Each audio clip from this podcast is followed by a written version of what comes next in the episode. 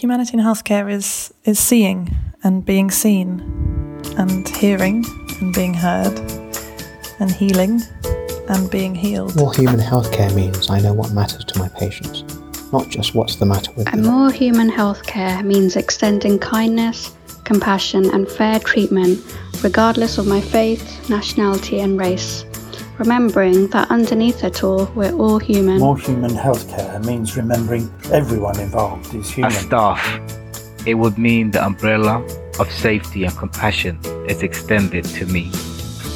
As a patient, it would mean not to be unfavorably cared for because of who I am. More human healthcare means a warm and listening face, an attitude of respect, and an honest and open response. Humanised healthcare for me is more than just dressing my wounds. It's holding my hand, looking into my eyes, asking how I feel.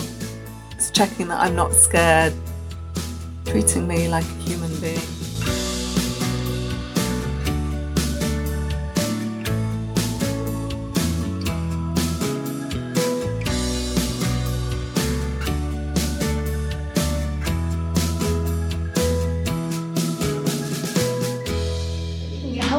More human, both for people working to deliver care and for the people they care for, is the mission of the Point of Care Foundation.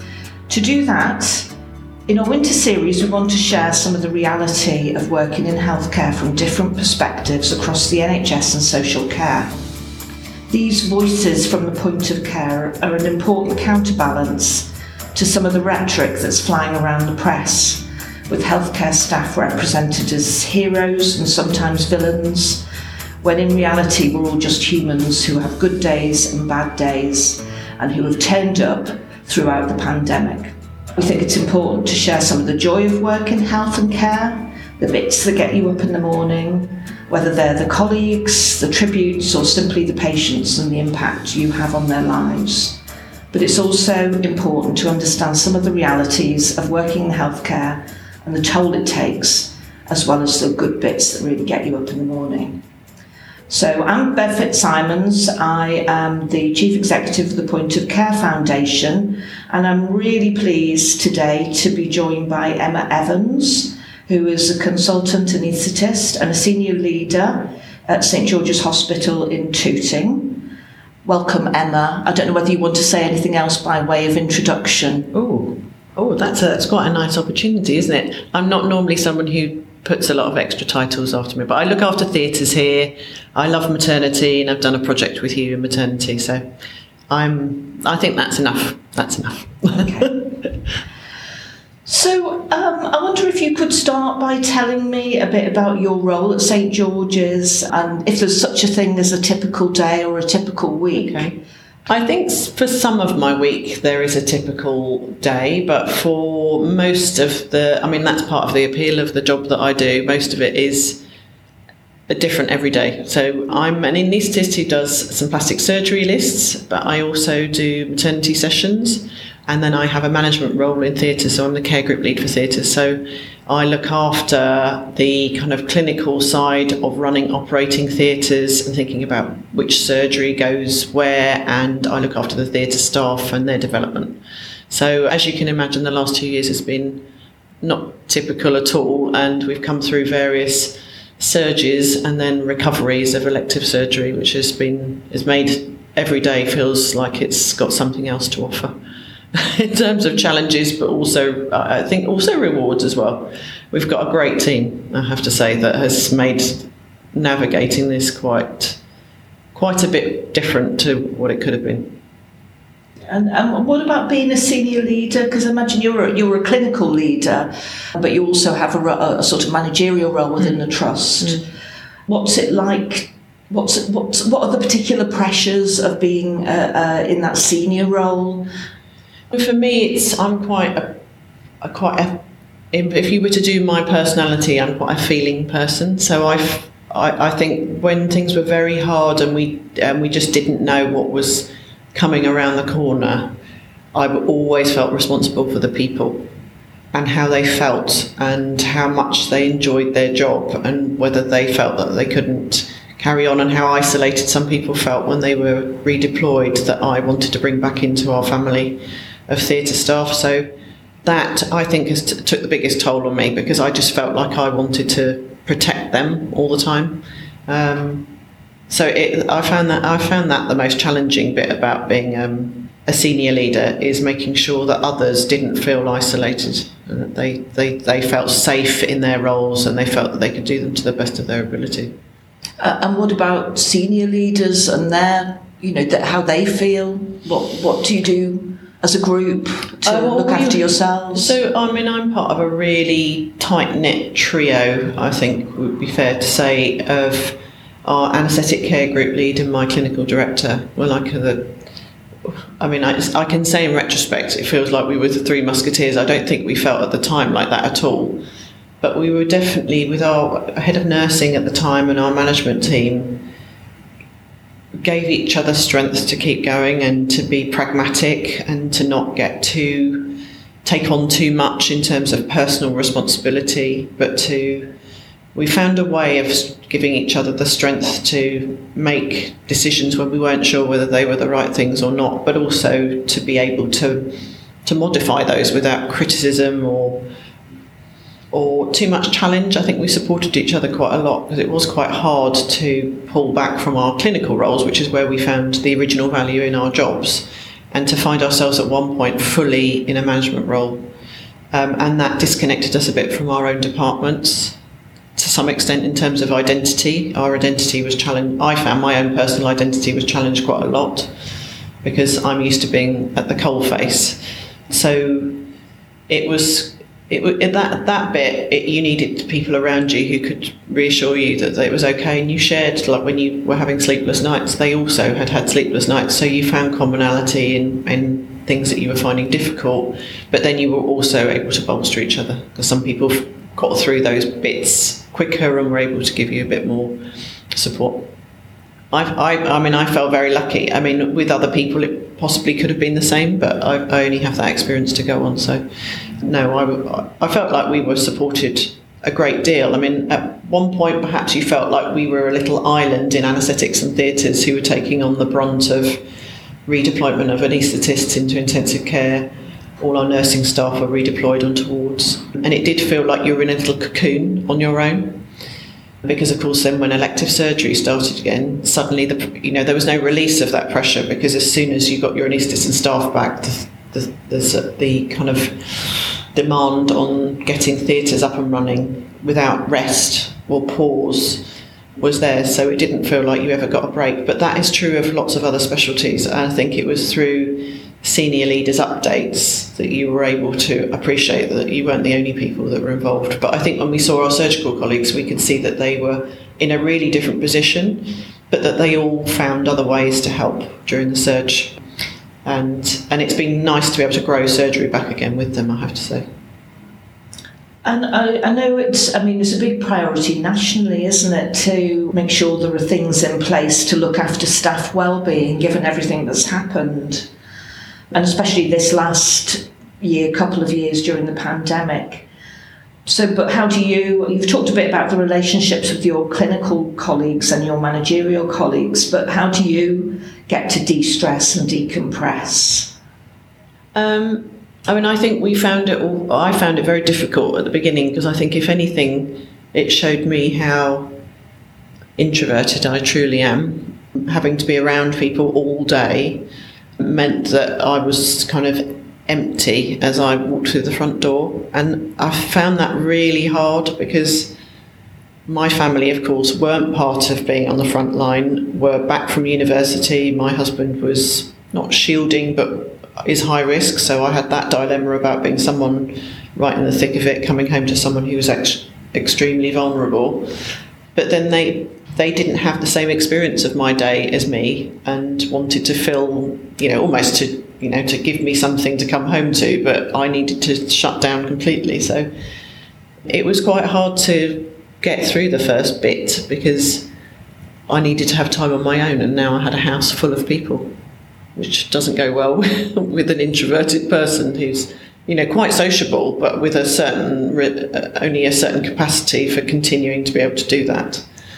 But in some ways, you know, as time went on, that would, that did give me the complete switch off in terms of priorities and you know not having to keep thinking about what was going on that I could divert myself. But it took a bit of time to adjust to that I have to say. Um, and then eventually I think once my husband then went back into a uh, you know, went back to work and then kids started to find the sort of pattern of being at home and then starting to do online learning and things like that I think we all sort of found our got our mojos back again in terms of routine. I'm very routine based, so I've found having everyone home with no one doing anything quite quite hard. But in terms of switch off, so I suppose the other thing is you normally would do that with friends and family, and when you couldn't see them, or you felt very bound by by the rules at work, and therefore what you you know you felt like you definitely had a responsibility to. Not, I mean, for me, I felt personal responsibility, and I still do, not to get COVID somehow. But that I, I, I soon realised that I did need to also look after myself. So I did want to go for walks. So I, I, didn't want to shut myself away when I went home. I obviously stayed totally within the rules of how many people you could see at a time and whether you were meeting people outside. But I actively wanted to do those things because otherwise it was just your life was just being here and not being the, the bit I found hardest, though, to see friends, if I'm completely honest, was they all wanted to talk about what was going on in the hospital. So it took a bit of time to, you know, you had to get that out of the way when you first saw them and then say, let's talk about something else, because otherwise you were just living the experience in your off time. Because you, you know, they did, they wouldn't have a, a clue unless you really sort of said to them, this is what's really going on, how hard it was. But we kind of got there. I mean, it, our, very quickly, I think people appreciated what the updates were going to be, and then kind of you could then go into talking about normal stuff. But it is over time, obviously, the conversations changed as the intensity of the situation changed. But um, it's been nice to be able to reassure some friends who felt really, really isolated and cautious and scared through being pragmatic and hopefully calm about it all. Um, it's alleviated some of my friends' stresses about the clinical situation, and you know, because they were just accessing all of this information through the press, whereas I was able to give them a sort of real life update. But I think they did appreciate. I mean, they they certainly appreciated how hard it was to be here and then being part of intubation teams and things like that. So they probably just felt like they had a different perspective, could see it through a different lens, I suppose, through talking to me but yeah, gradually they stopped talking about COVID, but it's still it's still quite a big topic of conversation, which I I try and divert them from as quickly as possible. It's interesting, isn't it? Because with all the, the rhetoric that's flying around, people when they're thinking about people working in the NHS, they kind of forget they're normal people as well, don't they? They forget that they're going, you know, they've got clinically vulnerable family members and kids Mm. We've just been talking about our respective sons' mm. state of their bedrooms and everything else. You know, they're, they're, those sorts of things get forgotten about in this sort of really polarised. Mm. You know, clapping in the street versus, you know, mm. it's all GP's fault for not seeing people face to face or whatever. So yeah, I found that hardest is having to be the defender of accessibility of healthcare, partly de- defending being able to access GPs, rules of engagement around visiting, and and giving them some real life perspectives on why those things and how hard staff found those things. Like it wasn't something that anyone wanted to do. No one wants to keep people away from relatives. It's the most heartbreaking thing I can ever imagine. And I obviously then had my dilemma about having a husband with health issues at home who I didn't want to put in that position either. So I felt very, very torn. I have to say, very torn about all of it. Um, it, it, was something that we could then take into the way we were structuring some of the clinical care, and when we started to have issues around visitors and things in maternity, we were able to, through being leaders, able to navigate that whole thing about getting women to stay with partners. And maternity is such a unique place with regards to the value of partners in that experience, and birthrights had had a, a, a you know a big conversation and had uh, you know put out various statements about the rights of women to have their partners with them. I mean, to some extent, I felt that was also valid for people who were in intensive care or were had dementia. I mean, I felt that that was relevant to a lot of different groups at the time, but the, the voice that I heard loudest was within maternity because that's where I work. So we felt quite that we wanted to justify being able to look at our local processes and make them as pragmatic as possible to enable women to stay with their partners. Because it was so I didn't have experience of having to look after someone who couldn't have their partner with them. But the the stories that I had from colleagues about how hard that was for women and and for colleagues to do it having women in tears throughout a cesarean section was just uh, heartbreaking. So but it, it, was also we wanted to make sure that people were were safe as well but um, within a you know within reason so, I mean, those are the real challenges. What are the best things about working here in this team at St George's and the things that give you real joy in your job? I, I just like the variety. I like connecting with different people who have completely different backgrounds and finding a sort of humanity amongst just simple things about knowing people and saying hello and sharing those you know, you share great experiences, but you also share traumatic experiences. And I've always found a massive camaraderie and in the environment that I've worked in because of the variety of people that I work with. I think it keeps you incredibly grounded.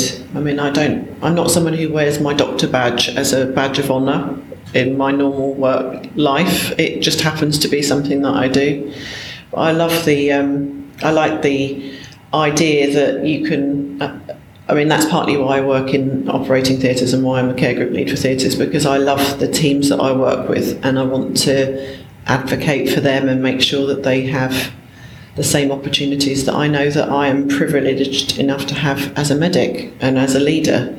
You know, I acknowledge in myself that I grow and as a person by having autonomy and a voice, and I want to make sure that other people have that. So when I see that happening through my involvement or my support and giving them that kind of extra bit of oomph to push something through or to do something that makes a difference and to give them great feedback, that makes me happy, and that's um, it, it just is a big sort of feedback loop for me. I like the idea that um, that I work with a group of people who might otherwise not have the same representation and are treated as, you know, I think it's very easy for us to see people as rota slots, and that's not who people are. They have, I mean, the people's backgrounds, the challenges of COVID for a lot of our nursing staff were having families in countries who didn't have access to healthcare, to decent healthcare, and I cannot even imagine what that's like. So if I just always wanted to make sure that we were able to see through slots, shifts, and see the actual people that were there and and we had a lot of wellbeing support actually. We got a great advocate in our department, one of our anaesthetists, who was able to open up quite a lot of conversations with the staff support team. And then we were able to roll some of those out to our own staff groups who think I think found it quite helpful, particularly our redeployed staff. And we kept all of that very confidential, that people were able to go and just use it as a complete um, sort of safe space. But I think it was nice that they were included, that we, we didn't want people to fall in a heap and then access staff support. They were, it was supposed to be about making sure you're okay whilst you're okay, not just disaster management. So it's nice that we've actually got some of those, I suppose, some of those relationships going now with you, know, you don't have to be really in trouble or depressed or about to leave your job. So I mean, I'm hoping that was an effective way of supporting people. You, you, it's interesting. Earlier on in the conversation, you talked about the family, the mm. you know the um, your work family, mm. and I have to say when we worked together, it was quite evident that it is a work family, isn't it? The um, yeah. the, the theatre staff and the anaesthetics team very much mm. felt like a work family, and that didn't. That's not true everywhere. Mm. I mean, I feel lucky that that's, but that's because I don't think that is the same.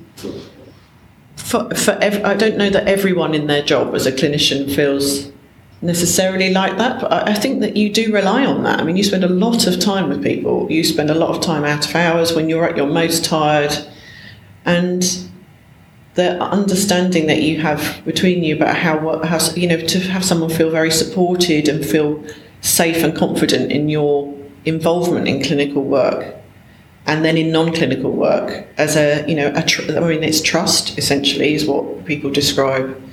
I really like it. I mean I like that whole um, my daughter ever comes to this hospital with me. She said you just seem to know everyone because you say hello to everyone. And I said well like, for me that's about the day that's that's something that makes me happy to have connections with people. Because when you aren't like in times when I, I wasn't feeling great or I have days where I'm not 100% of my energy, those are the people that reach out to me to make sure I'm okay. In small ways, they can tell by looking at me that I'm not the same, and they'll have conversations and just give me that little bit of support. So I'm not reliant on just one group of people to do it for me. I have a whole family of people who will know, or if I'm not quite myself, or if I was ever short with someone, that we can be honest enough with each other to say that you know to take it further and ask what you know what's going on and feel supported. So I like to think that it's it's not a one way street in terms of who can help who. Like everyone else helps me much more than they probably realise. I mean, I don't want to dwell on the difficult things, particularly given your reflections on the fact that your your friends are often, or, or certainly at the outset, were wanting to talk about um, the situation, the COVID situation, a lot. So it's not necessarily with that aspect, but what, what are the things that work that trouble you the most? I suppose I still find the the differential in opportunity. I I, I still find hard, and I, you know, uh, and that is that's obvious in a lot of aspects of my work because we are so short staffed. We're in a double bind in terms of being able to develop people but also be operational. And I do think that as a medic, I feel that my uh, own development time is a lot more protected.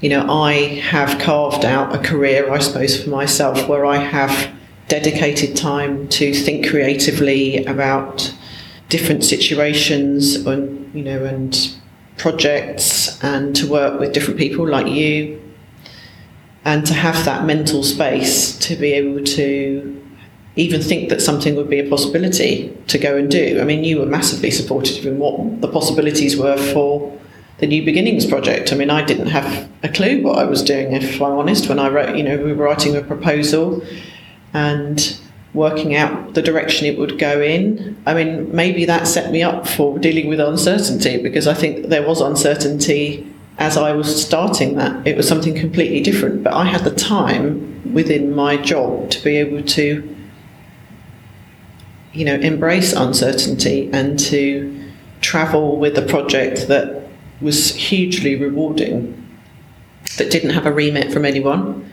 You know, and I was always having to check was I doing doing everything okay, and I just followed a complete recipe book of how to set events up and things like that. But did that give me the kind of it's okay that it isn't completely perfect. I think I, I think I probably did learn a lot about just being pragmatic, and I think that probably did set me up well for then dealing with a lot of uncertainty around the pandemic, and then being able to just go with it. But working with nursing teams and ODP teams, they they they the culture that they work in, and, and this is true of a lot of different people anyway is not to deal with uncertainty, it's to only deal with certainties that have all been signed off and rubber stamped and, and things like that, and then to follow through and just be told what to do. So um, uh, that's partly why within my role I'm really trying to see how we can give people back and safeguard the time that they have whilst growing, you know, because that feeds for me, that feeds into recruitment and retention. Like, I don't think the two things are totally interconnected as far as I can see. I stay in a job that's difficult because I get the time and space to do some of those things autonomously. And in fact, our chief exec did ask me exactly this question. And I said, it's because I make decisions for myself. You know, that to me is like the most rewarding thing. I have time in my week albeit that I probably spend more time in my week than than I actually get paid for thinking about some of these things. But then that's what's rewarding to me. That's why I do them. You know, I, you know, I don't think you can fit a job where you you have to think creatively about problem solving without that leaking into some of your other time. And that's where the other challenge is, is not making that give you sleepless nights, but also using it in a really positive way. So, so that's what I want for all the theatre staff. I want to make sure that they also get some of that time and just challenging why we can't allow that. Just got a couple more things, Emma. One's about the general public. You know, we've we've clapped on the doorstep and bang pots and pans, and then the next the next week there's some headline on the front of the press which is less positive. If you could get one message across to the general public about the NHS just now, what do you think it might be? Gosh, that's a good question. I think that we're human beings and that we all want the things that you want. I don't think we're not de- we're not delivering clinical care in the way that we we're not delivering clinical care in the way you want us to because we don't want that to.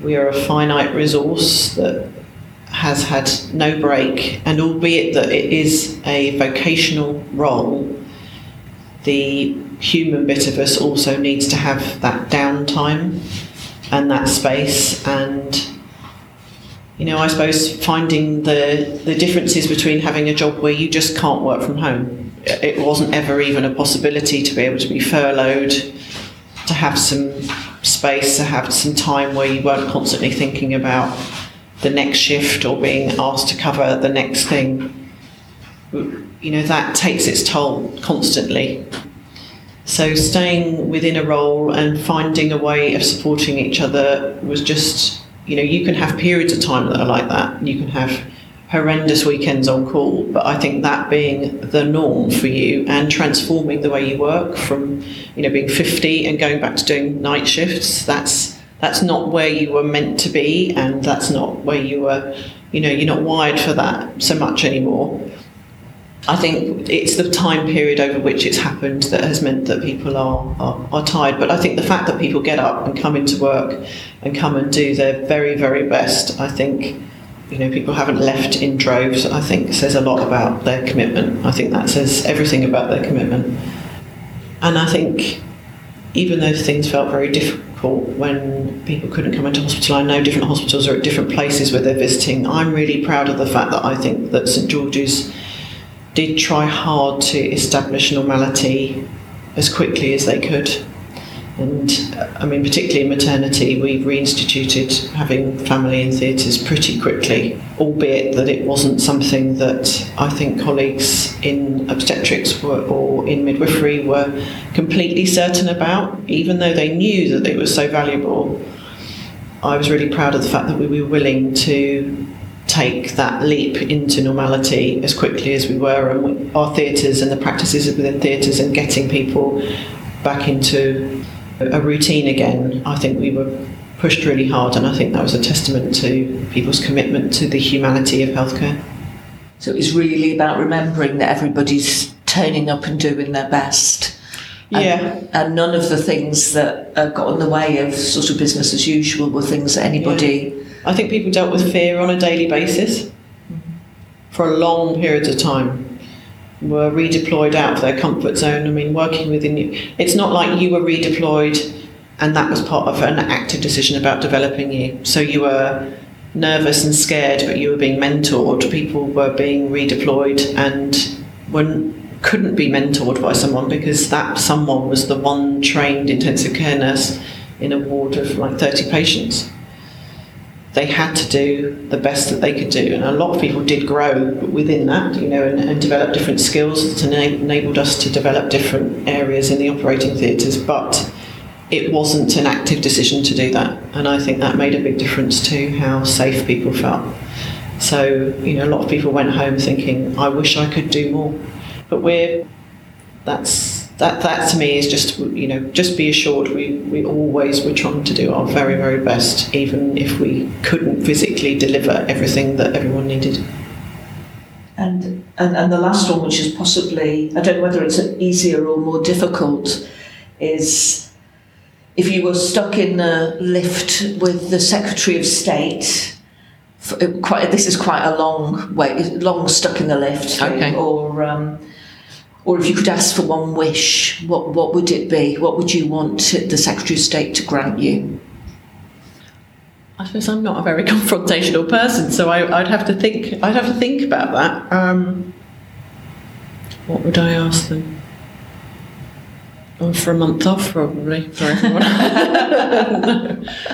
I think that's just about having that that that time, isn't it? You know, you, you can't get time back within healthcare. That doesn't work. But I think there were lots of ways that people wanted to ask for exactly that. Like, what do I ask for as my as my my wish list of things that if I could just press the pause button on everything, would that be what I would need, or would I want to say, you know, is it financial reward that people say I want to be shown how grateful everyone is through financial. I don't think anyone who works within the NHS was looking for financial reward. That they just wanted to sort of go and hibernate for a for a month or travel without restriction because travel also became that really hard bit that people felt guilty about going away because if, if the rules changed and then they had to isolate when they came home mm-hmm. you know you can imagine how that looked and felt to a service that was so strapped I mean, all the things I've talked about about being given the, the the extra leeway of being able to release staff to go and do things. It would be about the kind of the stranglehold on staffing numbers and establishment just doesn't have doesn't give you the buffer that you need to be able to let people be released and not to constantly feel that there's a wave of pulling back people into the clinical workplace. There's just not a big enough buffer of people to be able to do that and to continue to do that. So that's that shortfall is the bit that we need to address. And part of that is for me also with that whole development side is making jobs look different. You know, I benefit hugely from having a kind of a hybrid job. So I have a bit of non clinical time and I have a bit of clinical time, which gives me the the two different sides. I'm a Libra, and maybe that's I need those two different things, don't I, to balance. And I and I value that, and I want that for other people because it's so valuable to me. But being able to say you can do a nursing role that doesn't have to be an extremely senior nursing role, you can still do that at maybe a band six level and have and have protection for that time that you need to to to learn and grow without just it being a default position to cancel that time and to pull you back into the clinical workplace where you do grow in different ways, of course you do, but just to benefit other people in the way that it benefits me. So it's about being able to have the freedom to be creative in the yes. way that we think about the workforce of the future, really, yeah. isn't it? Yeah, my experience of working with non-clinic, non-medical staff, so the nursing and midwifery staff, has been that their their whole perspective on their job is crammed into their working hours. And if we don't free some of those working hours up for the creative time, it just isn't gonna it just isn't gonna happen. And if I think we need to think really differently and creatively about how we give people time within their job to, to be creative, I think. But maybe that's because that values me, but it certainly it, it certainly feels like the unique thing that allows me to keep moving forward and to want to develop things more is, is time. Yeah, I mean, it was evident with the New Beginnings mm. co design project, mm. wasn't it? That, that, how much people get out of being able to approach things, you know, mm. problems a bit creatively. Mm. So I can, I can see that that's really a, a, an important thing. Okay, well, thank you so much, Emma. It's been really lovely to talk to you. I mean, for the for the benefit of our listeners, we're actually talking to each other in person, which is feels almost miraculous. It feels like Christmas has come again, which is lovely to have a in person conversation. So, thank you very much for spending time with me today. If you want to find more about the Point of Care Foundation and our mission to humanise healthcare, you can visit us at Point of Care Foundation, all one word, or at Point of Care Foundation on Twitter. Thank you for listening to this Point of Care Foundation podcast, and I hope you liked it. And I hope you'll look out for our next episode on humanising healthcare. Until then, this is me, Bev Fitzsimons, who can't pronounce her own name, saying goodbye. Bye. Thanks, Bev. Thank you.